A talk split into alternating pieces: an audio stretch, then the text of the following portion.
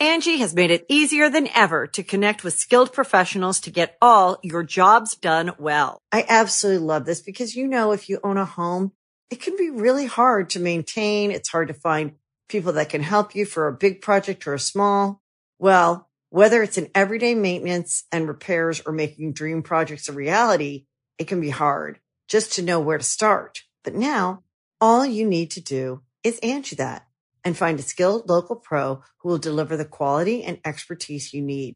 Angi has over 20 years of home service experience and they've combined it with new tools to simplify the whole process. Bring them your project online or with the Angi app, answer a few questions and Angi can handle the rest from start to finish or help you compare quotes from multiple pros and connect instantly, which means you can take care of just about any home project in just a few taps. Because when it comes to getting the most out of your home, you can do this when you Angi that. Download the free Angi mobile app today or visit Angi.com. That's A-N-G-I dot com. Greetings, humans. You have entered the command zone, your destination for all aspects of Elder Dragon Highlander. Enjoy your stay. Cause maybe. Cause maybe. Oh, we're all off key. This is You're horrible. gonna be the one that That saves me. And after all, you're my wonder. We we, both went to the the harmony. wow. You're my Wonderwall. Ah. I think we. Uh, Please, in the comments below, give us your own wonder wall of how you think this show should start because a lot of you apparently disagree with our amazing. Look at this. We deserve to be on Broadway. what you don't know is that we tried to record that before. We forgot to hit record, so we're trying to sing it for the second time. It sounded worse the second time somehow. Somehow. Usually, when you revise something, it sounds better the second time around. Anyway, you're listening to the Command Zone podcast. We like to call ourselves the greatest commander podcast on this earth. I'm your host, Jimmy Wong. How's it? It's just quite. Oh, what what a what a train wreck. Yeah, trust me, the first version sounded great. I was like in the deep bass too, because it's the early morning. Um, so before we get into the show, uh, we of course have to mention the sponsors of the show. Small little tidbit: the show doesn't exist without sponsors. We've been doing this is episode 145. We've been around for two years. We've been doing this for a long time for free. So this is why we talk about sponsors because they make the show possible. Because we have to pay an editor, and that is a lot of hours that we put into the show. CardKingdom.com/slash/command zone. They're great. They send you cards on time, and they're all great quality. Yeah, we get a lot of cool testimonials on Twitter. I'm going to read one really quick. This is from Paul Vanderhayden, who is at Curanier471 on Twitter. He says, Guess who I'm brewing? And shows Brago and a green card I can't make out in this picture. Uh, it says, Card Kingdom coming in clutch with the free three day shipping for game night tonight. Cards all look 100%. Nice. So, Paul, I'm glad you're happy. Make sure you use the affiliate link, everybody, so that you are supporting the show. Um, the other way to support the show is to directly go to patreon.com slash command zone and you can become a patron there. In fact, we dedicate uh, each episode to a different patron. And this episode is Rasmus Lang Eriksson. One of the coolest names I've seen in a while. has three names like me, Josh Lee Kwai. Mm-hmm. which means we can both be like assassins someday. my favorite was someone thought your name was Josh Lee, J O S H L Y. Josh Lee Kwai. Oh, like Josh Lee's my first name? Yeah, Josh Lee is your first name. It is not. Little known fact also, Kwai is not my last name. It's Lee Kwai. It's two words, one last name. I know, it's an Asian thing. It's weird. And That must cause you a lot of pain at like The DMV? DMV. Yeah, it totally Any does. kind of identification. I mean, the DMV is painful no matter what. yeah. It's just a little bit more painful. Anyway, patreon.com slash command zone. Um, you know, that's how our viewers have paid us back for put Josh, how many hours have you put into Game Knights this this next episode that just came out? Oh, uh, well, I'm not done yet, but I'm guessing it's going to end up at around 75 hours. 75 hours for a single video of editing. And if you guys can't spend three seconds to skip past to the four minute mark and you're complaining in the comments, I don't know what you're doing with your life. This is free content. I've been making YouTube videos for six years and people still complain about free content. It's like, guys, come on. Jimmy, come on. Jimmy's salty about some of the comments. No, I've just seen it so many times and it's the same old argument and I always have to debate it.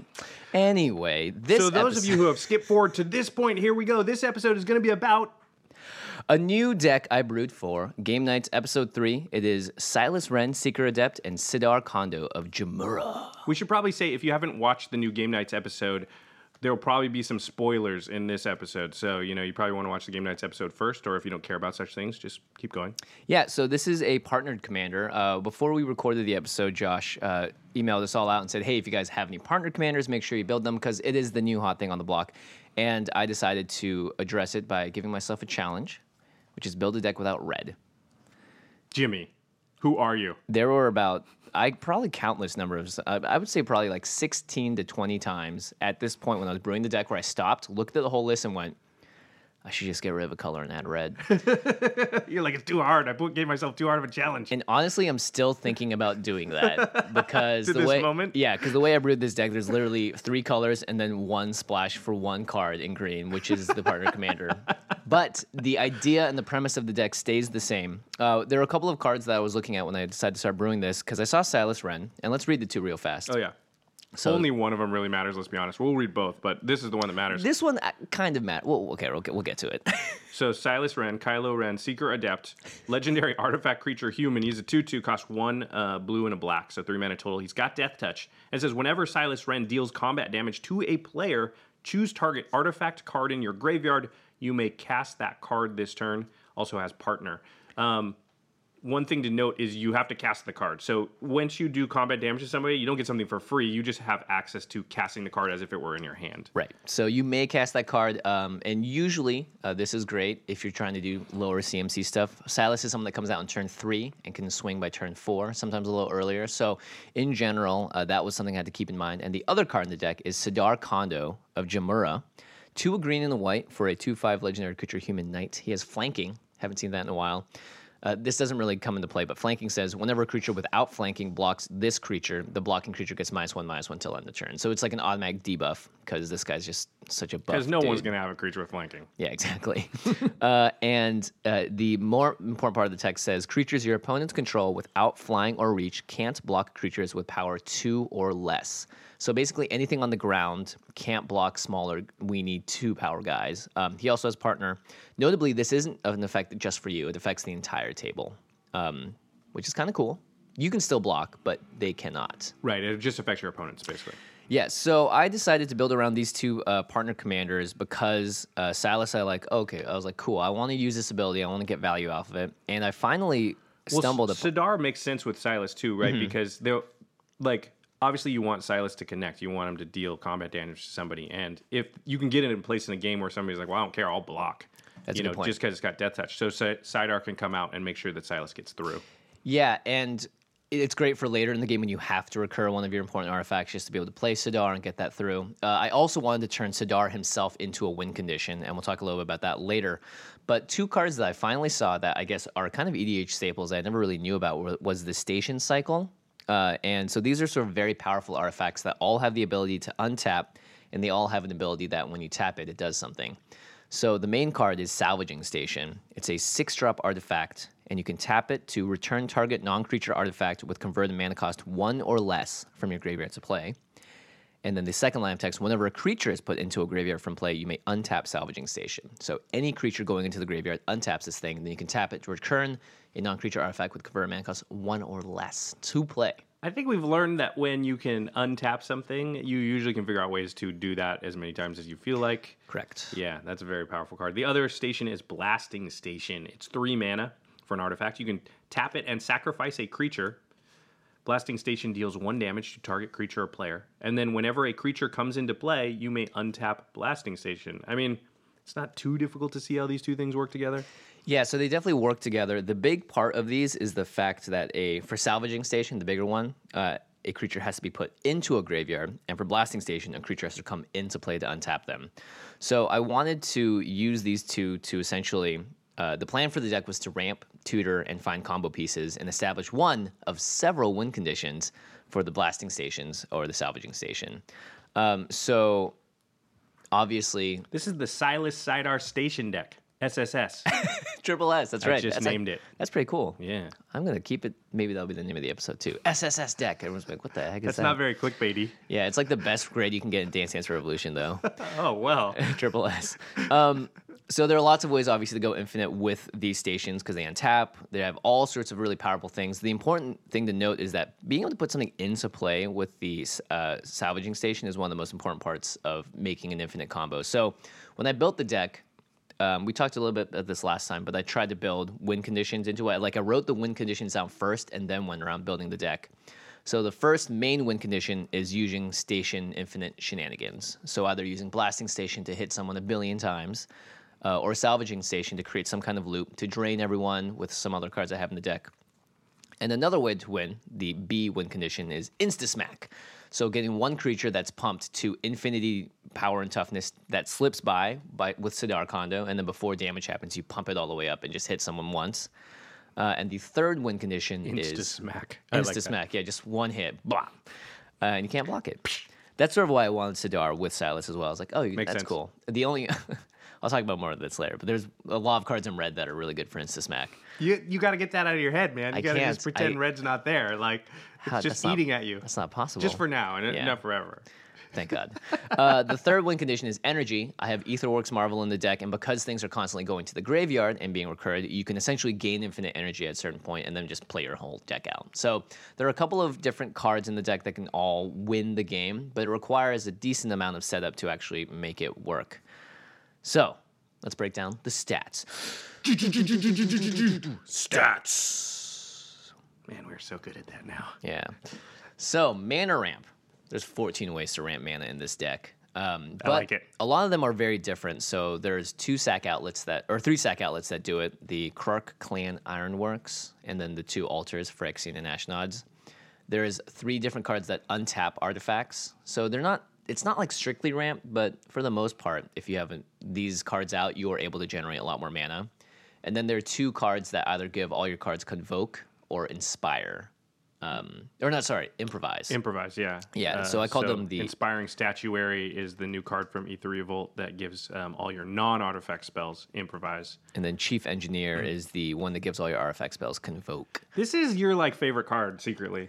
Chief it's not a red. is- ca- It's not a red card, but I, I, you get that on your side of the board more than anybody in our play group. In fact, I think I played it in almost. I can't really the think of anybody else that like plays the card. The card's amazing. Don't get me wrong. You would think I- Craig would play this card for sure. Yeah, maybe in his Memnarch deck. He doesn't have a ton of artifact based decks though, true. so because he should. I don't know. Maybe infect uh, artifacts doesn't work very good or something. Yeah, chief engineer. For those that don't know, uh, one in the blue for a one-three Vedalken artificer. Artifact creatures, artifact spells you cast have convoke. So essentially, your spells can help cast artifacts by tapping them to pay for one of the mana in the artifact. In Game Knights, you had both Chief Engineer and Inspiring Statuary out, which basically meant that all the spells in your hand you could tap different things to create extra mana for them. It was really kind of crazy. Like Yeah.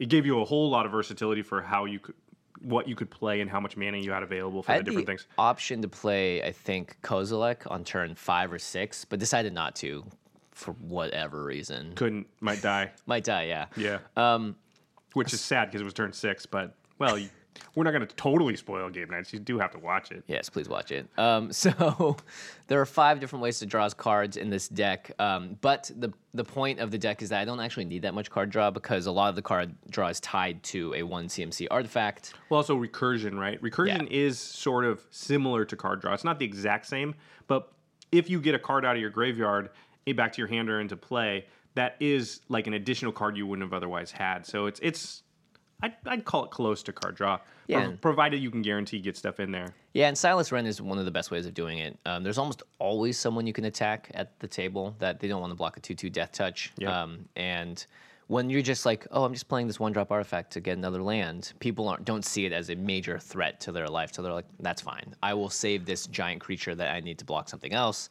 I gotta say, I didn't think Silas Renn was going to be that great uh, when we looked at him and we sort of did our reviews. But Yeah, it turns same. out that he's very, very good, and the Death Touch is an underrated part of it because in a deck like this, which is sort of a combo deck, one of the things you, the resource you sort of need the most maybe is time, Mm-hmm. and a commander that has Death Touch is a great way to buy time because people aren't going to come out, and it's a three drop, so you're going to get it out early, and you're going to be pretty safe from people attacking you because they're just not going to want to trade anything important for your commander because they know you can cast it again. Mm-hmm. It doesn't actually cost you anything, so anything really good they've got is probably not coming at you, and it's- it's just a great defender. And then of course it does recur your stuff also, but the fact that it, at a certain point in the game, Silas just sits there and stops the best stuff from coming at you. It's, it's just turned out to be a lot better than I thought it would be. Yeah, we had the same effect with Atraxa. Yeah. she's vigilance, lifelink, death touch. Yep. So she can, you know, ping you, hit you, and then sit there, and no one wants to swing into you because you're happy to trade Atraxa off if you don't need the proliferate triggers or whatever. Yeah, it's yeah. I think death touch on a commander is just something maybe I, I haven't rated cor- correctly up until now, but I think Yeah. that's something to pay attention to. Uh, single target removal, also a stats category that has a pretty low number, two. But again, a lot of these cards are either one drop artifacts or they're cards that you can get back with Silas Renn. So the recursion of them means that you can consistently draw them a bunch throughout the game. Plus, uh, you know, are you counting? Like sometimes it's hard to sort of count that number correctly. Like uh, blasting station kind of can be single target removal Mm-hmm. because it can ping stuff down. and repeat ping them over and over Uh, Yeah, again. and so things like that maybe sort of count as like half of a single target because you do have to get other pieces to really do that. But you know, if the deck's not getting its other pieces, it's probably not going to win anyway. Yeah, exactly. Um, and I played the card. I played like Aether Spellbomb like three or four times that game as well. Is that a single target removal spell that you counted on there? Because that, that totally should count. It is. It is Yeah. one of the two. it's great with Silas Renn because, yeah, like you said earlier, the one drop artifacts in Game Knights. One of the things Jimmy was able to do was um, get expedition map out very early, and then just basically keep using it with because just attack with Silas Renn, recast it, use it, attack with, and just pull the best lands out of his deck for like the first you know four or five turns. Yeah, if you're not under any pressure, you can just you have the mana to cast a one drop, and then holding up the extra two for expedition map isn't as huge as long as because you're playing the land. So each you know turn three, you play Silas. Uh, By that point, you have the expedition map out. You can crack it, swing in, play it again, and have the mana to use it again. Well, and the first land you get is Ancient Tomb. Yeah. Now all of a sudden you're self-contained because that one land will be able to um, activate Expedition Map. So now it's not costing you two lands; it's costing you one land. And then the next land I think you got was like Krosan Verge. That goes and gets you two more lands, and so it paid for itself after the first two uses. And now you're just ahead on the exchange every time you use it. Yeah, it's interesting. I didn't actually put any green ramp spells in. An expedition map and, and Silas Renn was the only way I was really ramping in that game, outside of the sort of convoke and improvise cards as well. Yeah, and but you were able to keep up, and uh, yeah, that that again that combo. I think Josh Kim and I were like, "Geez, that's way better than I would think it would be." Because Expedition Map is good for tutoring up specific lands, but reusing it over and over is not something I would think that I would want to do because it's kind of expensive. It's three mana, but after you're like Ancient Tomb, oh crap, now you can just do it. Krosan Verge, oh man, so now you're you actually Temple just got False Gods, Yeah, just, it's like, like, just get ahead on land. Yeah, exactly. It, it that was a really good combo. Uh, and finally, board wipes four. So this is about a normal amount. Uh, this Maybe is slightly low, but yeah. I mean, you don't. I you know. I guess you can kind of count Cyclonic Rift as a board wipe in a way. So oh, maybe I always it's count it. You didn't count it. I didn't count it. It's. I mean, it's a board reset to me. Um, board wipe. then nobody has stuff after you play it. What you do? Yeah. Um, Well, so it's one sided. yeah. That's so I why mean- it's awesome. it's ridiculous. Can we ban it already? Anyway, no, uh, what? Unban things. Don't ban. Okay. keep going. So it seems a little unbalanced, and again, this is all because of the salvaging and blasting station and Silas, and you're just essentially gaining a lot of value over the long term because of these cards. So some single target removal can actually count as like somewhat mass removal because you can use it so many times. Um, it's maybe slightly spread out over time, but I do like the fact that it's a lot more inter- um, instant speed interaction than a sorcery speed board wipe. So it's a lot easier to say like, don't do this. Look at all these things I have on the board that can affect you. So why, you know, stop it. Go do something else against someone else. Stop it. Go do something else. Okay, so let's talk about some of the infinite combos in the deck. Yay, everyone's favorite. Um, We're gonna catch flack for the infinite combos thing. I purposely didn't tr- put any two card infinite combos in here, although I wouldn't be surprised. There probably are is- some on if there are accident, some, yeah. yeah. Um, let's start off with the salvaging station and blasting station together. So, one of the best cards in the deck, like 100%, is Flayer Husk. it's pretty funny, but it is. It's very funny. It's a one drop artifact. It's an equipment. It's a living weapon. So when it enters the battlefield, you create a zero zero black germ creature token, and then this, it's attached to it, and that creature gets plus one plus one. So it's a one mana one one that can re-equip, and then the germ dies. Um, it was really good in Modern Masters. Really great card.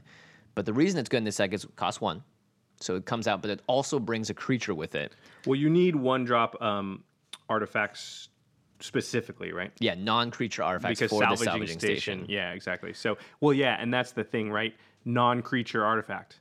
But Flayer Husk tricks that system, finding a loophole because Flayer Husk is not a creature, It's a living weapon. but it creates a creature when it comes into play. So you get a creature. So now you're able to break this whole thing between the two, where you know a creature going to the battlefield does something, a creature Mm-hmm. going into the graveyard does to untaps the other one, and now we're in trouble. So unless we're Jimmy, and then we're not in trouble. You're not in trouble at all. So these, so if you have the salvaging station and the blasting station out, and you play Flayer Husk, what happens is that Flayer Husk comes into play, a creature comes into play, and then blasting station will untap.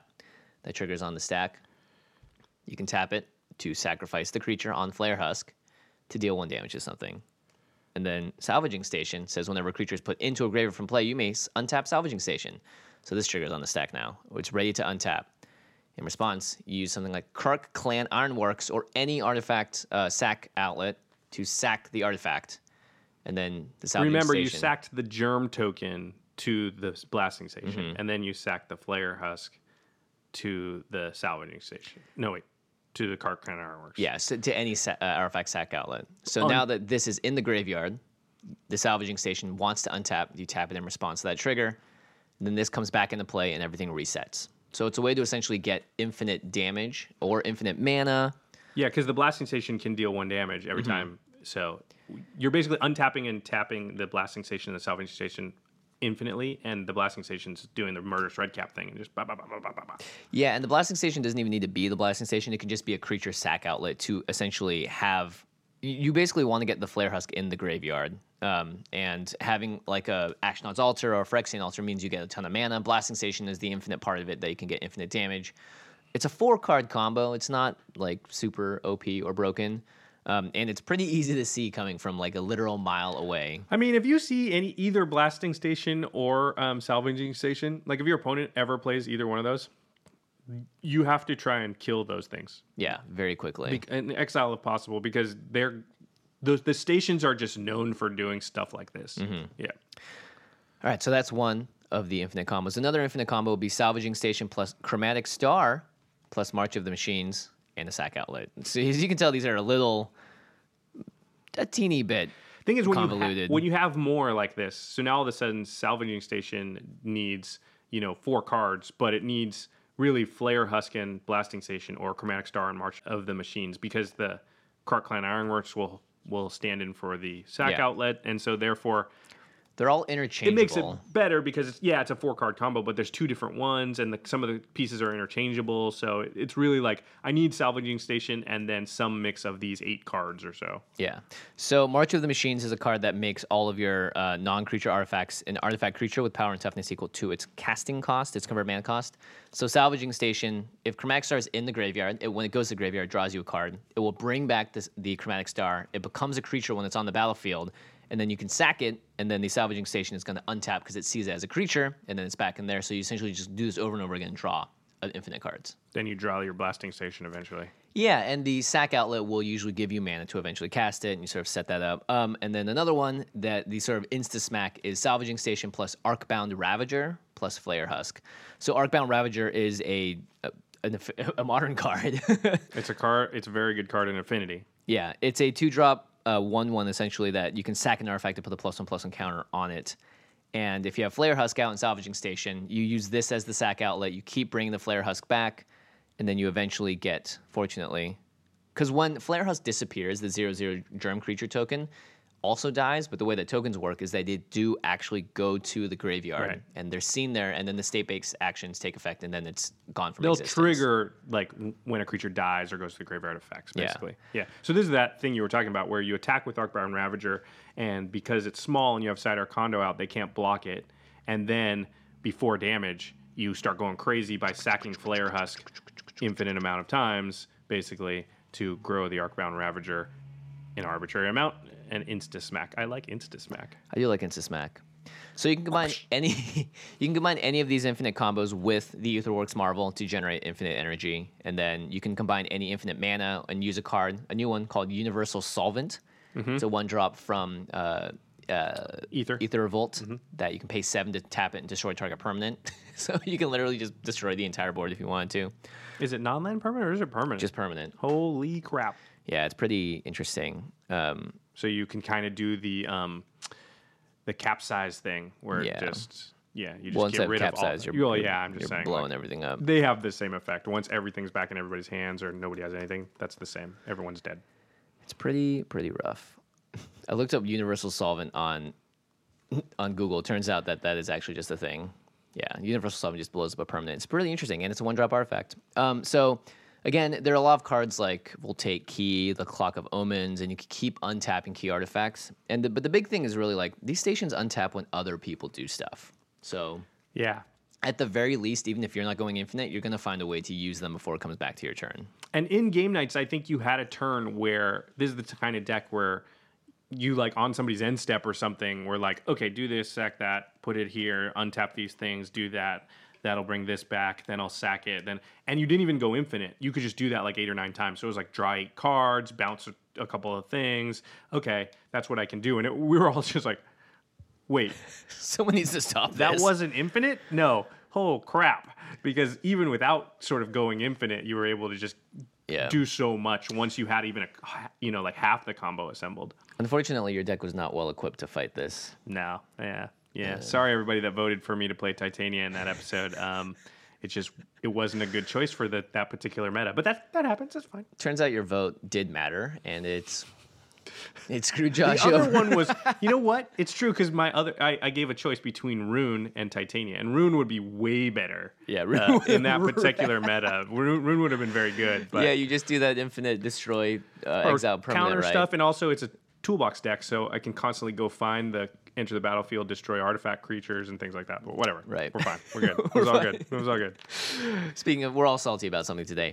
Um, okay, let's go into the categories of the deck now that we've discussed how it goes infinite. Um, the first is combo it off. Obviously, these are the combo pieces. By the way, before we get into this, I don't think I'm ever going to build a combo deck ever again. It's too much head work. It just it's not my play style. I challenge myself to do something in two different sort of categories, and it's just it's good. I learned that I This is how I feel it. about every combo deck I've ever built, which is that I came up with these combos and all these synergies, and I was very excited, and then I played it and it worked, and then I was like, yeah, that didn't actually it wasn't very fulfilling. It was like the Yeah, you like empty inside. Yeah, it was like the Kydele deck. How I just immediately took it apart after that Game Knights, and it worked. Like Mm. it comboed off, and I made infinite mana, and I killed everybody. And I was like, it's just not that exciting once you do it because you're just like, yep, I, you know.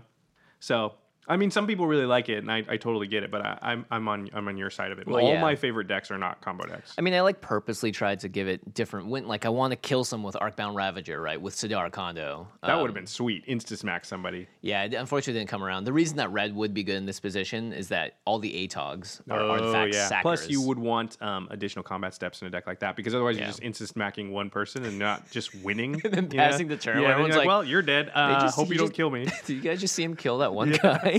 They're like, ah, Um, get him. so the combo it off category, obviously both of the station, salvaging station and blasting station, and then the three triple threat uh, sack outlet combo of Krark Clan Ironworks. Couldn't have made that hard to say, Wizards. Ashnod's Altar and Phyrexian Altar. Krark Clan is this has gone way up in price since Breya come out Yeah, came out because sacking an artifact to give you mana, it's the only card that does it. It gives you two generic mana. It's incredibly powerful. Well, Ashnod's Altar is just one of the best cards in Commander. Period. So just having a second copy of that in if you're playing an artifact deck Mm-hmm. is, I mean, every artifact deck wants that card. Yeah. Um, and then there's March of the Machines, which is just one of those very silly cards where if you play that in a board wipe, everyone's artifact just goes bye bye. um, the Clock of Omens, a card that you don't see too much of, even though I think it's another one of the most powerful artifacts you can play in the game. I'll read it. Sure. Clock of Omens, four mana for an artifact. Tap two untapped artifacts you control to untap target artifact. Yeah, so if you just have, for instance, an equipment on the battlefield, it's never going to tap itself. Yep. Um, or if you have a like card, a spell bomb. Yeah. That doesn't matter. Inspiring statuary itself. I mean, things that are doing other things also. I mean, there's also um, cards like Winter Orb. Mm. Uh, so being able to tap key artifacts, I think, is really interesting. And the reason I, I almost made this into a stacks deck, just because you're able to do a lot more with your mana than other Oh people god, are. please don't do that for Game Knights. No. It'll take the 75 hours to edit and make it into 125 hours. So what you're saying is I should totally do it. You're gonna love it. um, okay, so those are well, combo and- pieces. Yeah, Clock of Omen works really well with like Voltaic Key too, and your Mm-hmm. deck is very much about the tapping and untapping of artifacts in general. Like the blasting and salvaging station also have to do with tapping them. Like that's the reason you're doing all the stuff. Really, is just to untap them. So Yeah. yeah, yeah, pretty cool. Uh, all right, let's talk about the station targets. So this deck is filled with them. Um, obviously, there's a lot of different one mana artifacts in Magic's history. Uh, not all of them are as powerful as the other ones. Two of them are very similar, which is the Dispeller's Capsule and Aether Spell Spellbomb. Didn't get to play Dispeller's Capsule in the game, but it's really good. Um, Aether Spellbomb's the better one though. This, I agree. This is a one drop artifact. Um, you can pay a blue and sacrifice the Aether Spellbomb and return target creature to its owner's hand, so you unsummon something. Or you can pay one and sacrifice it to draw a card. So combining with the stations and Sidar Con or sorry, Silas Renn, uh, you can just it's card draw, right? Did you count this in the card draw category too? Yes, See, this 100%. is the, the thing we always talk about, right? Which is like this counts as single target removal, and it also counts as card draw in this deck. So it's filling two categories, two of your main categories, and then also it combos with your or it, it synergizes with your main combo pieces. Like this is probably one of the best cards in the deck. Yep, that alongside Flayer Husk are probably two of the best cards in the deck. Uh, Dispeller, actually, the whole Spell Bomb cycle I think is really interesting. I think people should take a closer look at those cards because they do give you a lot of flexibility. Were you sad you couldn't play the red one? Yes. It's not even that good. uh, Dispeller's Capsule is another very good one drop artifact. It costs one white. Uh, it's two, and you can it's an artifact and you can pay two and a white to tap it to dis, to sacrifice the capsule and destroy target artifact or enchantment. So this is another form of single target removal. Neither of them are on instants or sorceries, by the way. So that's sort of what the idea of the deck is there. Uh, Lotus Bloom. Now, this is a card you don't really see much in uh, EDH, but the salvaging station says you can return a non creature artifact with CMC 1 or less. This is sort of getting around the CMC in the same way the expertise cycle does, basically. Yeah. Totally. Um, so it's suspend three, so you can cast this from your hand uh, to suspend land, and it has three time counters on it, and you take one off each upkeep, and when those go- are gone, you can finally cast it, and you can sack it to add three mana of any one color to your mana pool. So It's it's, just a Black Lotus with suspend. yeah, which is pretty crazy if you think about it. Turns out still awesome. Yep. And especially with the salvaging station, because you can pop this into play and it doesn't get suspend, so you just get a three man artifact that you can sack, have it go to the graveyard. Um, unfortunately, with March of the Machines, you can't because it just enters the battlefield and dies, Dies. as a zero zero. But this is still very powerful to be able to just instantly get three extra mana and ramp yourself. So uh, another just sort of key combo piece. Well, yeah, and if you're doing it over and over, you can just yeah, get infinite mana or just a lot of mana. Yeah. Um, this card is was very interesting. This card you played, and both Craig and I were like, I just recognized the art from the old days, but I honestly didn't remember what it did. Yeah, Ashnod's Transmigrant. It's a one drop artifact. Ding. You can tap it. Bing. Uh, sacrifice the Ashnod's Transmigrant. Put a plus one plus one counter on target non artifact creature. That creature becomes an artifact in addition to its other types. So it like transforms something into everything you want it to be, which is an artifact creature. Because those are the two key things that trigger uh, the salvaging station and the blasting station. But it's a one drop, so you can sack that, and when it comes back into play, when you play it again, you can make another thing into an artifact creature. Also, you have Memnarch in the deck, mm-hmm. so you can just use this to as a cheaper way to turn things into artifacts that Memnarch can steal. And that's something I didn't realize until it happened in the game. I was like, oh, thank you, Ashnod's Transmigrant. I mean, spoiler alert: the thing he stole is pretty good. Yeah, it wasn't a creature though. Pretty good card. Might have been a planeswalker. Might have been a Planeswalker. okay, so obviously, as a combo deck, you have to play a lot of tutors. Um, I know, obviously, this isn't everyone's favorite category to talk about, and we usually don't include this on deck text because it's like, yeah, you play the demonic tutor, and good, good for you. Uh, in this case, though, the the mage cycle is finally complete, I, or not. It's more fully- complete. It's more complete. We're missing a few CMCs in there, but we've got a lot of them. There's the Trinket, Trophy, and Treasure Mage. All three are creatures for two in the blue, and Trinket searches up a one CMC artifact. Trophy gets a three CMC artifact, and Treasure Mage gets a six or more, I believe, CMC artifact. So obviously, uh, at the one drop slot, there's a lot of stuff. At the three drop slot, there's a lot of stuff, and at the six drop stuff drop, there's the salvaging station. There's an important stuff. A very important stuff. Yeah. Yeah. The blasting station is three, and salvaging station is six. So obviously, both of these cards are very important for those mages to search up, or just another part of the combo or another piece to help you out. Expedition map is a tutor in this deck.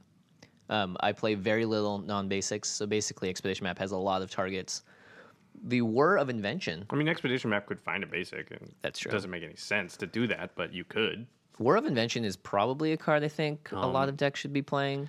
Like I said, this card's even I mean, I'm putting it in Mizzix, Yeah. and that's not an artifact deck. It this this card's going in a lot of decks. Yeah. yeah. It's in from Aether Revolt. You want to read it? Yep. It is blue, blue, blue, and X Whoa. for an instant. It has improvise, so your artifacts can tap. Uh, sorry, sorry. Let me just read that. Your artifacts can help cast this spell. Each artifact you tap after you're done activating mana abilities pays for one generic. So if you pay three blue and then tap three of your artifacts, you can go find. Search your library for an artifact card with converted mana cost X or less. Put it onto the battlefield, then shuffle your library. So you Chord of Calling a um, artifact out into play. It's actually almost exactly Chord of Calling, but for artifacts. And improvise is definitely not quite as good as Convoke, but uh, I mean, it, it's functionally Chord of Calling for artifacts. Yeah, the big difference is improvise cannot pay for the colored part of a mana cost. Um, so I there's some criticism for this card being like, oh, blue, blue, blue. That's really hard to do. Uh, but the thing is, if you're using your artifacts to pay for mana, then the blue, blue, blue isn't that hard. If you you know, let's say you're playing the Mizzix decks is blue, red. So almost all your lands that are dual lands will be able to tap for both. So you'll be able to get the blue, blue, blue because you're paying the X with land that with artifacts that you'd otherwise be tapping lands that maybe you have the two, you know, be able to pay the blue with. It's an instant.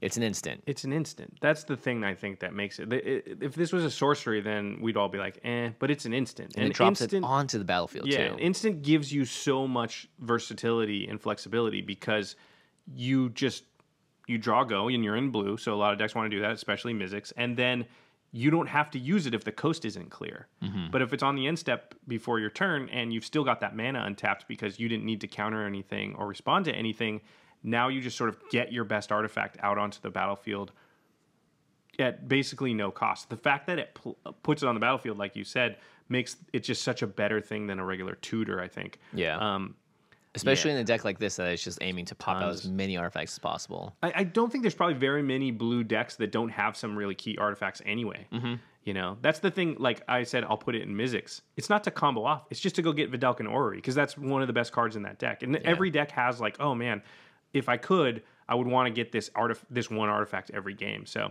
I love that card. I'm putting I'm putting it in a ton of decks. Yeah, I think people should not be dissuaded by the blue, blue, blue and the casting cost. I think it's a good thing. I mean, if you're in a five color deck, maybe you get you, you worry about it. But if Yeah. you're maybe some Even- of the four color decks, but usually if you're running blue, you're running a lot of blue because a lot of the blue spells, like counter spells, Mm-hmm. cost double blue, and the difference between triple blue and double blue is not that great. Yeah. I mean, I mean it is, but it's it's not for a spell like this where you're going to want to pay like nine mana total. The only other color that asks usually of this severe casting cost would be black. Yeah, black is yeah. And you guys can learn more about that in our color wheel series, where we talk about why those exist. Like that. Bing. All right, sorry. Uh, another tutor that uh, you correctly removed immediately in the Game Knights episode was Kuldotha Forge Master. It's a five drop artifact creature construct, 3 5, and you can tap it to sacrifice three artifacts and search your library for an artifact card and put it onto the battlefield, then shuffle your library. So it can sack itself. It's also just a sack outlet for artifacts if you need it. Um, and the fact that it can grab any artifact, it's kind of like the Tinker, uh, the closest I have to a Tinker, at least in EDH. well, it's legal, so Yeah, it's legal. so that's exactly. a plus. Um, this card's super scary. Yeah, we we were like, we have to kill that right now, and we did. But then, Yeah, and I played two other cards I could find. yeah, then you were like, well, I'll just play this one that goes and tutors my thing anyway. Dang it. Um, but yeah, this this card is.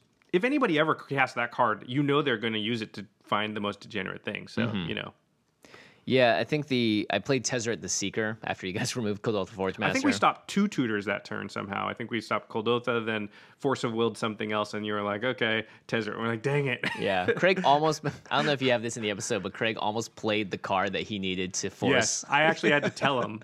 I'm like looking, and I and Craig's holding his cards like so I can see them, which you know probably not technically legal. But the, he goes to play a card. I'm like, no, you need the blue card so you could use Force of Will. He's like, oh yeah. You didn't even oh, say that. You're like, no, Craig, you don't want to do that. And Craig went, oh yeah, you're right, you're right. Extra cost of force of will. Um, but yeah, Tezzeret, three blue, blue planeswalker. His plus one, you can untap up to two artifacts. Already pretty good. And his minus X, you can search for an artifact card with CMC X or less, so you can do up to a four drop, which is pretty intense. This is uh, got to be one of the better cards in the deck too, because it synergizes so well with everything. Yeah. It's in different situations, right? If you're already got some good stuff going on, the untap the artifacts is really good, and then if not, he goes and helps you find the things so that you've got good stuff going on. Yeah. Um, of course, there's the special ramp in the deck, which is Inspiring Statuary and Chief Engineer. We've already talked about this card. I think Inspiring Statuary is a card that I that I would not be surprised to see pop up in a lot of decks. It's interesting because I think it it does take the right deck, right? Because if you have too many artifacts, it's not really going to improvise much because it Right. it only casts your non-artifact spells. But if you don't have enough artifacts, then you can't really take advantage of the improvise. So the the the deck has to sit somewhere in a nice place where there's a lot of artifacts, but it's not completely artifacts. Yeah, it's a three drop artifact that says non artifact spells you cast have improvise. So at the very least, this can tap itself to cast a non artifact spell. So at the at its worst, Yeah, it's a it's a- three it's mana a three mana rock. selective rock. yeah. Yeah. Which is interesting. It's not it's not the worst even at that stage. So if you have other ways of abusing it then But in the decks where it's good, it's amazingly good because it turns Aether Spellbomb and, you know, yeah, all these other sort of Krark Clan Ironworks into Equipment, mana rocks. yeah. Like that once you have that, you're like, oh crap. Because you play that card and all of a sudden you gain like seven mana sometimes. Mm-hmm. Yeah. Uh, Chief Engineer equally as good. Uh, so this is the category that I don't usually put many cards in. You've got a lot in here. Yeah, it's called Save Your Stuff slash Get It Back. Something that happens very often with combo decks is they just get destroyed by cards like Graveyard Hate, just mass artifact removal, mass board wipes, anything. So there are a lot of ways uh, in the game, in white especially, another reason I wanted to play Sidar Kondo, to get stuff back. And there are two versions of this. You want to read this guy? Yeah, Second Sunrise. The other one's Faith's Reward. Yeah. They're very similar. So Second Sunrise is one white, white for an instant. Each player returns to play all artifact, creature, enchantment, and land cards that were put into his or her graveyard from play this turn. And then Faith's Reward is just you. Yeah, if for a three and a white, you get to return to the battlefield all permanents that were put into the graveyard this turn. And it's all permanent. So I guess yeah. for Second Sunrise wouldn't get your planeswalkers back. Yeah, it. it- it's really intense, honestly. Second Sunrise, I think the reason that it's really good is that it costs three, it's an instant, and you do it at a time that would best opportunes yourself. If a board wipe happens and then you play this, everyone kind of gets their stuff back. But in this, in the case that I used it, I was the one sacking everything. Nobody else had really lost anything. I think Josh Kim had like lost one thing, and, and I used this on my turn actually to get everything back. it was so much value. He's like, play a million things, sack a million things. Okay, sack everything to play some more stuff, and then second sunrise, get everything out of my graveyard that I put there this turn. And we were just like, ah, crap. It Felt pretty gross. it's funny because both Faith's Reward and second sunrise played a prominent role in um, Yeah. the Game Knights, even though they weren't from the same deck. Dun dun dun. Spoilers. Oh, this is a cool card. Paradoxical outcome. Three and a blue for an instance. It says return any number of target non-land, non-token permanents you control to their owner's hands, and then draw a card for each card returned to your hand this way. So um, I guess you can save your stuff. You can save your stuff. You can also just use it on a turn to generate. Let's say you just generate a billion mana and then bounce everything to your hand. Play it again. Play it all again, as well as draw like another five to twenty cards or whatever. This was part of that um, that combo and, in standard that people were trying to pull off for a minute with uh, what's that card where you you have you have fifty life, you pay Oh, uh, Aetherflux Reservoir. Yeah, and they're playing a bunch of zero cost artifacts, Yeah, and then they bounce them all, stuff. play them again, like yeah, and then and then hopefully combo you out. Yeah, didn't work very good, but I like that. No. that deck that was cool. It was Yeah. a cool idea. Um, and, and another card uh, that's come out recently. So again, like the reason I also kind of built this deck was just that Aether Revolt and Kaladesh were just gold mines for artifact based stuff. I think with Breya and with the Kaladesh block, we're gonna just see a lot more artifact based decks uh, in everybody's meta for a little while because yeah. there's just so many good cards for it. Yeah. Uh, finally, there's Scrap Trawler, uh, which is a three drop, three two artifact creature construct from Aether Revolt. Whenever Scrap Trawler or another artifact you control is put into a graveyard from the battlefield, return to your hand target artifact card in your graveyard with lesser converted mana cost. So basically, everything above one is going to return you one of your one drops. Um, it's just a great way. This guy just sits out there himself, and when he dies, she dies, it dies. It also brings something back. Yeah, two or one. I think they did that so you can't go infinite with it because you're always going to get something Right. less, so you're always going to go down the chain. But yeah, in a deck with a ton of artifacts too, like if a five drop artifact dies and you get to get something four or less, is pretty awesome. It is pretty awesome.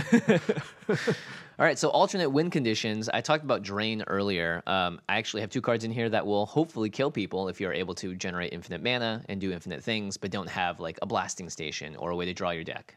Also, fairly new cards. They're both standard legal right now. Um, Underhanded Design is one in a black for an enchantment.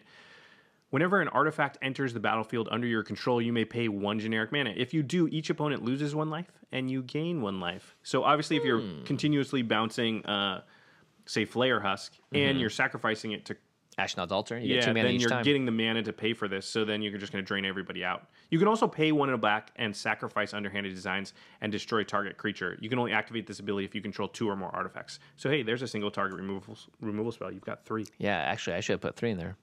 Stats revised. we did the same thing. Great.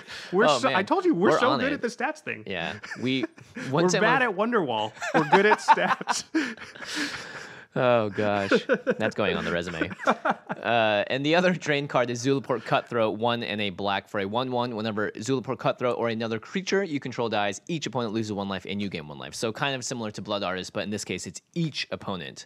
Wizards has not been shy about printing that on a lot of cards recently. Because every time I do a two-headed giant for a pre-release, you're always like, "Wait, oh this- God, they're so good in two-headed both giant. say each opponent. Like Yeah. all the cards say each opponent. So Yeah. Very cool. It's definitely something to look out for. I for. wonder if they're doing that on players. purpose because remember they did the whole um, what set was it where they designed the second set? Was it um, Oath of the Gatewatch? Uh-huh. It had like the surge mechanic or whatever. So and they literally designed it for two headed giant. So they might and and Sundays are often like two headed giant day now on release Mm-hmm. weekend and pre release weekend. So maybe they are doing that on purpose. Pretty So if you play a lot of two headed giant because people do in Commander, Yeah. um, then those are definitely cards to look at because they're fifty percent more powerful or sometimes hundred percent more powerful. Yeah. Okay, finally, uh, there's Memnarch as an alternate win condition too. Make infinite mana, just Steal steal, everything. everything. Yeah. And uh, uh, one other thing I want to add is all of the artifact lands are pretty good in this deck Uh, yeah. because you're able to sack them to stuff, and they come in untapped, like Seat of the Synod, and you can just tap them for mana. And they're artifacts that are one mana or less hmm So they can So- also get returned. with certain things. Yeah. Yep, you can actually play them with Silas Rennigan. He's I think you have to cast. Oh, you're right. You have to Yeah, cast it. Silas can't do it. Sorry, Silas, you are not Crucible of Worlds. Maybe next time. Maybe he's. I mean, he's already way better than I thought. But if he was Crucible, then we would have really been uh, like swinging a miss on our uh, evaluation. Of him. Yeah, seriously. Okay, how does this deck play? There's a lot of maneuvering. There's a lot of slow building of resources over time before you try and sort of get, like Josh said, the one turn where you go like, okay, I'm going to try and win now. Can anyone stop me? Um, this deck does not play any counter spells though. It is not looking to protect its combo in a lot of ways. The only way it's really trying to protect itself is with recurring all of the stuff back to your hand. Uh, so you're avoiding a, bo- a board wipe or just sort of saving a lot of permanence. Um, It has some board wipes in it too. Do you have like Scourglass and stuff? I would assume in there. I actually didn't play Scourglass Glass in Ah. this. Uh, maybe I should. Maybe I shouldn't. Well, either way, some board wipes. I think. Yeah, there's uh, like merciless, eviction. I remember you played that. Yeah, Yeah. so you you you want to have the big impact board wipes if anything, but yeah, it's interesting. You don't want to. Um, I, I at least I didn't want to just have force of will up every time I was about to combo off or whatever because that that doesn't really feel as exciting.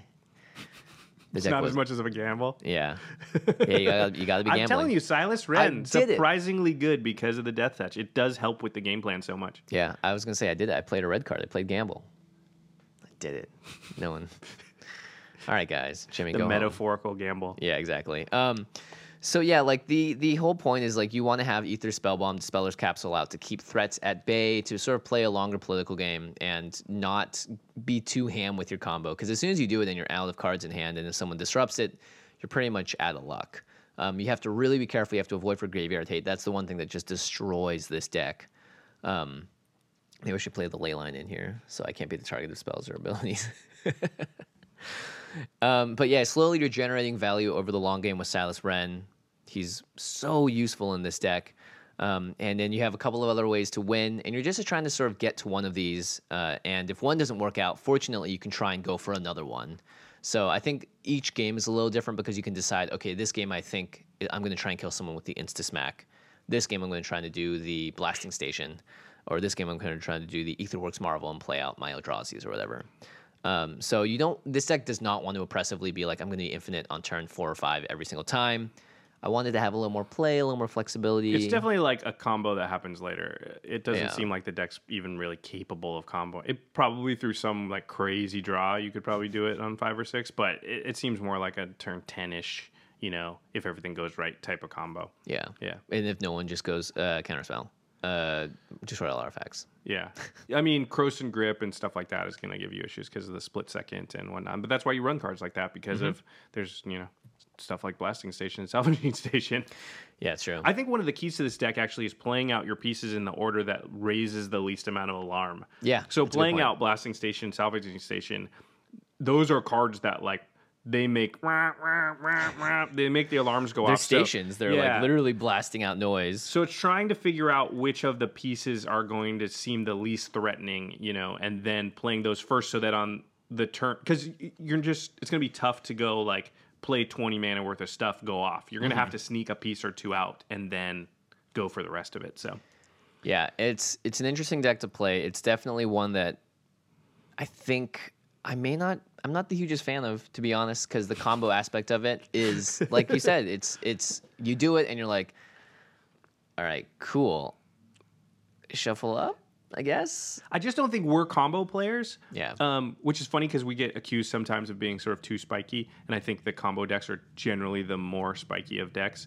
Uh, but at the same time, like a lot of people do like that, and you don't like you don't have to build this deck in the exact way that it's sort of trying to go infinite. In fact, when I say I don't like combo, that doesn't mean my decks never go infinite. It just means I usually don't build a deck that's trying to go infinite. So you could build this deck in a way where maybe if you just took out some of the tutors, where it's like it has a ton of synergy, uh, I can do a lot of stuff, it has a lot of play, and then sometimes I do go infinite when I find the pieces, but I you don't have to be like tutor for all the pieces. You could Yeah. replace a couple of those tutors with some other things. Maybe that's something you would you might try and make you like the deck more. I'll probably try and do that. I mean, again, it's like one of those things where it's like you need to have win conditions, uh, and this deck was built to get to its win conditions, and this deck could just definitely just be built to, if, if it needs to get there. Otherwise, try and win with more traditional means. Because I can see a world where this deck is always just trying to kill you with commander damage with Silas Renn. It has a ton of value too, so it's just going to be like a deck that has play because it it it just it's not going to run out of gas. It can keep Yeah. getting its stuff back, and it gets into these cool loops that aren't necessarily infinite,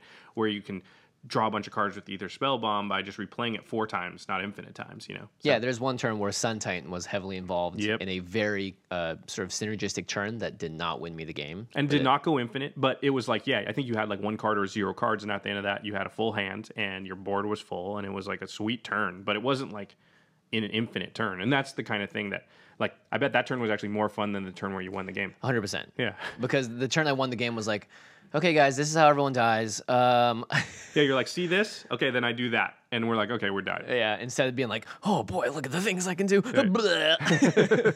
yeah, this deck has the capability of vomiting your hand out onto the table, which uh, is a very satisfying feeling in EDH. Um, and you're just like crossing your fingers and hoping no one plays a board wipe afterwards. Yeah, that was. Well, it was in contention for the best single turn of that episode of Game Knights, but Josh Kim did have a single turn that was incredible too. So I Yep. don't know, one of you. It wasn't me, I'll tell you that. it wasn't Craig. Sorry, Craig. Sorry, Craig. It's fine. Craig, uh, we played with Craig so many times, and there are episodes that we recorded that we haven't edited and released where Craig does win. Oh yeah, So- poor Craig. The one, yeah, he won a he he he definitely won a game in one where we just didn't have time to edit that game in because we played three games that night, and he crushed everybody. And I- Crushed. yeah, and I was like, it just didn't make the episode, and I was like, dude, sorry. But he does win. Just he hasn't won. Uh, I feel bad now because I haven't put him on camera winning. The next time Craig wins from here on out, I will make sure that that Ooh. goes on the episode. Nice. Yeah, we That's won't. that's he won't get on the cutting room floor. so don't play any stacks decks because if he wins against a stacks decks, that game is going to be like three hours long. That's true. Yeah. I just don't like stacks anyway. I I do, but I won't play them on Game Knights. I mean, now maybe I'll play like one stacks effect in my deck. It's interesting. It's always one of those balances again, like like this deck. Like how many tutors do you put in? How many do you? How many of combo pieces do you put in? It's always a balance. most stack decks, the problem is how many win conditions did you put in there? 'Cause Yeah. people tend to crimp on that, and then all of a sudden you're like, okay, you got us locked down. When do you kill us? He's just like, well, I'll hit you in the air with Derevi for for a For thr- few. yeah. For three. uh, I need to do that seven more times. Okay, pass turn. By the way, I'm the one that plays the Derivative deck, so know, Yeah. yeah, I'm frustrated with myself. All right. To the listeners, are you a combo player? If you are, how do you like to combo off in games? This is something that it's a very sort of relatively new area of playing for me. So I'd be very interested to see how other people treat combo, how they deal with it, and how they make it, you know, fun for them in their case. You could either be a degenerate infinite person, that's totally fine, or maybe you do something with a little more play, or maybe you do something that's, you know, X, Y, or Z. But let us know. I'd be very interested to know. Yeah, I think this is one of the divisive uh, topics in our community. And, you know, Jimmy and I, I think if you've listened to the show for a while, we don't like to tell people like it's right or it's wrong. We don't get into the morality of it at all. Like if you like Yeah. it, you should totally do it. And we're cool with people doing it and comboing off. But it is interesting to hear people's perspective on it. I, yeah, like you said, I'm not typically a combo player as far as dedicating spots in my deck to finding combos. But yeah, I have combos in my deck sometimes. Like if you build synergy into your deck, you're going to have them. It's almost impossible not to. Yeah. Yeah. So anyway, all right. Make sure to go to cardkingdom.com slash command zone. Use that affiliate link so they know we're the ones that sent you. They're our sponsor for the show. They're awesome. You want to order all of your cards there. We know that Modern Masters 3 Oh yeah. It's been announced. It's coming out in mid March. By the time I think this episode releases, there will be about 20 days before the previews start for that. Yeah. So you might not be able to pre uh, pre sell it yet, pre buy it. What do you call it when you pre Pre-order? pre order it? Jeez. Uh, you might be able to pre order. Oh, listen, English is How still many something times have I'm you heard the on. words pre-order in your life and you couldn't come up with it there? That's great. It's like my brain with happens two to other all the options, time. and then yeah, I like when I sing pre-sell. Wonderwall, for they're instance. they're pre-selling it. We're pre-ordering it. There you go. There you go. Yeah. yeah so nice. you might be able to pre-order it now. You might not, but it's something that you're going to want to do very soon. So just keep an eye on Card Kingdom because one of the things we heard over and over with Aether Revolt is that they got people their stuff so that they basically had it almost exactly when it came out. Like on Mm-hmm. that first weekend, they were opening their product. And for a lot of people that aren't really close to an LGS, that's just getting it faster than anybody else will get it to you. Yep. And you know, hey, like uh, like we said, Breya, Kaladesh, Aether Revolt, a lot of stuff around artifacts right now. And those cards are slowly still going up. Um, so if you find something that you think is a sweet, sweet deal and that no one has picked up on yet, like Ashnod's Transmigrant, go ahead and grab it. Cardkingdom.com slash command zone. Go on to Card Kingdom and it's uh, no Ashnod transfer Where are they? They sold out. I know, I probably shouldn't have said that. I, I need to go buy a billion now of those 10 cent cards. All right, now it's time for the end step where we talk about something cool outside the world of magic. All right, I got one. Oh, sweet. I have talked about this on the end step at least twice, and I'm going to talk about it a third time because it's so awesome. It's my single favorite piece of entertainment in the world. Oh, yes. And I'm not even joking. Like movies, TV shows, and I love reading books. I've talked about books many times on the end step. And mm-hmm. yet, this podcast, it's called Hardcore History, is my literal favorite piece of entertainment in the world. So there is a new episode of the show, and it's called The Destroyer of Worlds. Dan Carlin's the host. Listen, it's a history podcast, which makes it sound to a lot of people like something they wouldn't be interested in. But you don't understand if you've never heard the show. It's really like a story podcast. And the stories he happens to be telling are about history. But the way that Dan does it is just insanely good. He's he, he structures everything so well and the viewpoints that he gives you. You don't have to be a history buff or a historian to love it. I've listened to literally, I think this is like their 59th or 60th episode. I've listened to every single one besides the new one at least twice. Whoa. Like that's how good this show is. So hardcore history, I cannot recommend it enough. It's my favorite thing in the world. Probably the only other podcast you listen to that much is Command the Zone. Command Zone. Yeah. because I listen to it on the drive here every time we record, so that I can berate myself for saying uh too much. Uh, yeah. That's what I do. Uh, Or um, the thing I used to say that I've cut out, but it's um, you know, you know, yeah, I used to say that a lot. interesting side note on that: the you know and the right. Uh, Oh God, I say right too much. That's my new one. Well, it's an interesting thing because it's something that my improv, my original improv coach in LA used to say, you know what I'm saying? After each of his sort of like, he would deliver like, this should be like this and this. You know what I'm saying? And it, what it does is it automatically makes the other person go, yeah. Right. Uh huh. And then uh, in that moment of affirmation of saying yes to essentially the question they posed, they're like eight times more correct on the other side. So right has kind of that effect too. It's very subtle. It doesn't actually like change the fact if someone's right or not, and you can ultimately still disagree with the person. But in the moment in conversation, I found that it's, It's actually like a subtle manipulative technique. yeah, not even manipulative. I, I say this stuff a lot, just like asking a question at the end of a sentence because it continues the conversation or you know forces someone to make a, a decision point, like in the games of Commander we play. Because they can also go, ah, I don't think so, you know. So it has a little bit of counterplay there as well. But you know, if you're being very positive and stuff, and like, yeah, yeah, so and so was like this, right? And the person, if they catch You're right. It's energy, naturally your natural inclination is to respond by at least nodding or being like, "Yeah, right." like you just did. Yeah, I caught myself doing. it. I was like, "Holy crap! He just Jedi mind tricked me." So if you're having trouble in conversations, one of the easiest ways I think to smooth over a conversation is just like ask a question. Don't make it about yourself. If you're talking to someone about something, ask something, and and like, let's say you're talking about a movie, and just be like, "Well, what did you think of it?" Boom, done.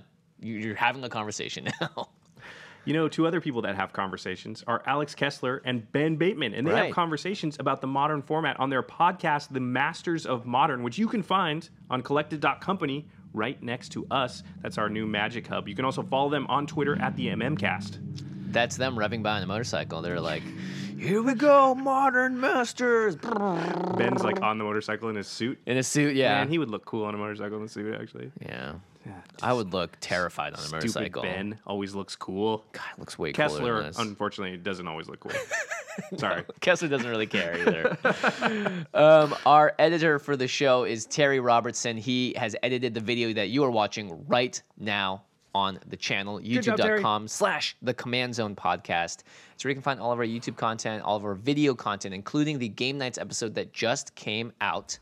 Make sure you guys check that out. It's on youtube.com slash the command zone podcast. Make sure you tell other people about Game Knights because we're trying to get it, the word out there. I think people they know what the command zone is, and you know we've been around for a long time, and there may be a lot of people who are like, "Oh, that's not my thing," which totally understand. But Game Knight's such a separate thing. We want to make sure that they have a chance to try it, Yeah. uh, try it out. So definitely tell your friends about it and hit that subscribe button. Yes, please do share it with people on Twitter and all that stuff. And also, if you guys, you know, we're only doing Commander right now, but we do have plans to expand it in the future. So, Star Wars Destiny, maybe ooh, yeah, draft, draft. conspiracy, Oh, ooh, we may or may not be planning that.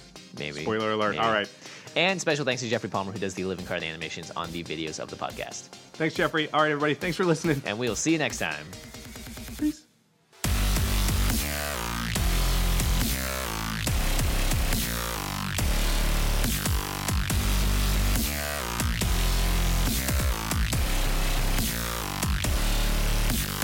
Thank you for your attention. For further inquiries, send an email to commandcast at rocketjump.com or ask us on Twitter at JF Wong and at Josh Lee Kwai. See you later, alligator. Greetings, humans. Wonderwall. Still not working. oh man, I'm so disappointed in us. Angie's list is now Angi, and we've heard a lot of theories about why. I thought it was an eco move. Fewer words, less paper. No, it was so you could say it faster. No, it's to be more iconic. Must be a tech thing. But those aren't quite right. It's because now you can compare upfront prices, book a service instantly, and even get your project handled from start to finish. Sounds easy. It is, and it makes us so much more than just a list. Get started at Angi.com. That's A N G I, or download the app today. The Angie's list you know and trust is now Angi, and we're so much more than just a list. We still connect you with top local pros and show you ratings and reviews, but now we also let you compare upfront prices on hundreds of projects and book a service instantly. We can even handle the rest of your project from start to finish. So remember, Angie's list is now Angi, and we're here to get your job done right. Get started at Angi.com. That's A N G I, or download the app today.